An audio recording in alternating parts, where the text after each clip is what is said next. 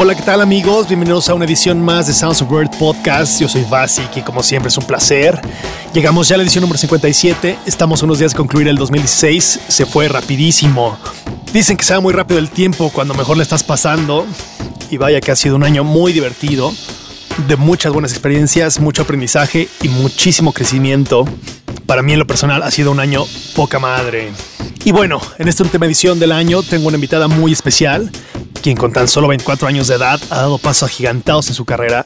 Ella es Luz Sánchez, proveniente de la ciudad de Querétaro y quien reside desde hace algunos años en la Ciudad de México. Su talento la ha llevado a tocar por diversos puntos de la República Mexicana, así como fuera del país, como en Francia y en Guatemala. Ella es embajadora de la marca Pioneer y ha representado a dicha marca en muchísimos eventos. Actualmente está terminando su carrera de producción musical y muy pronto estarán escuchando lo que está produciendo en el estudio. Nos preparó un delicioso set de 90 minutos que estoy segurísimo que les va a encantar. Perfecto para decirle adiós a este bello 2016 y para darle la bienvenida a un año nuevo de mucha y muy buena música. Menos plática y más música. Esto es Sounds of Podcast número 57 con Luz Sánchez. You're listening to Sounds of Earth podcast.